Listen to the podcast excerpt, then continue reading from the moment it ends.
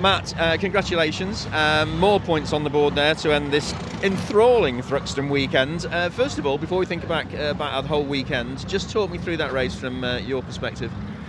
Yeah, well, he's on, on, the start there. Things got a bit hairy. It was obviously on the back of the grid with having the, the win in the previous race.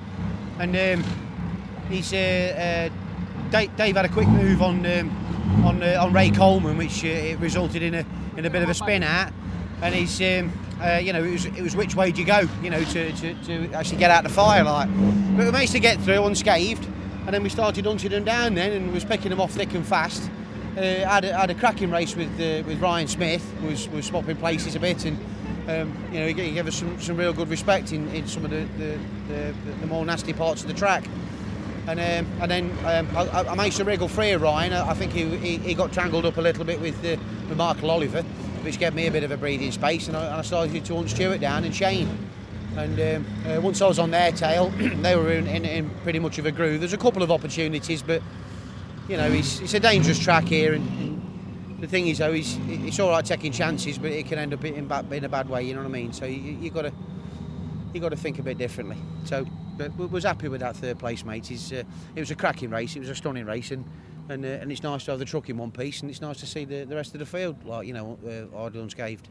Points have been shared across the board uh, in some places where they weren't expected this weekend, which has jiggled things up a little bit. Uh, yeah. makes it more interesting for uh, for the spectators and, and you as drivers as well. Yeah, that's right. I mean, it's nice when everyone has a taste of it. You know what I mean? It keeps everybody motivated into the next into the next event. Um, you know, but, uh, at the end of the day, it, it is our sport. I've been doing it for years, like a lot of people have, and and, and, even, and even when even when the chips are down, you just got to keep going with it. But but it's nice when everyone has a taste of it. You know, we can go away from here happy, get back to work, earn some money, and and uh, get the truck prep ready. We're, we're off to Nurburgring next, and then um, we're looking re- uh, really forward to, to our Donington event because that's my local track. So, just thinking back uh, over the whole weekend, there's been some thrills and spills. There's been some fantastic racing. Um, you're going away generally happy? Yeah, yeah. I'm over the moon, and I'm over the moon for the competitors as well because he's is that, like I say, they've all had a, had a, had a, had a good bit of the, of the trophies, like, you know what I mean? Fantastic. Enjoy your travels. Good to see you. Thank you very much.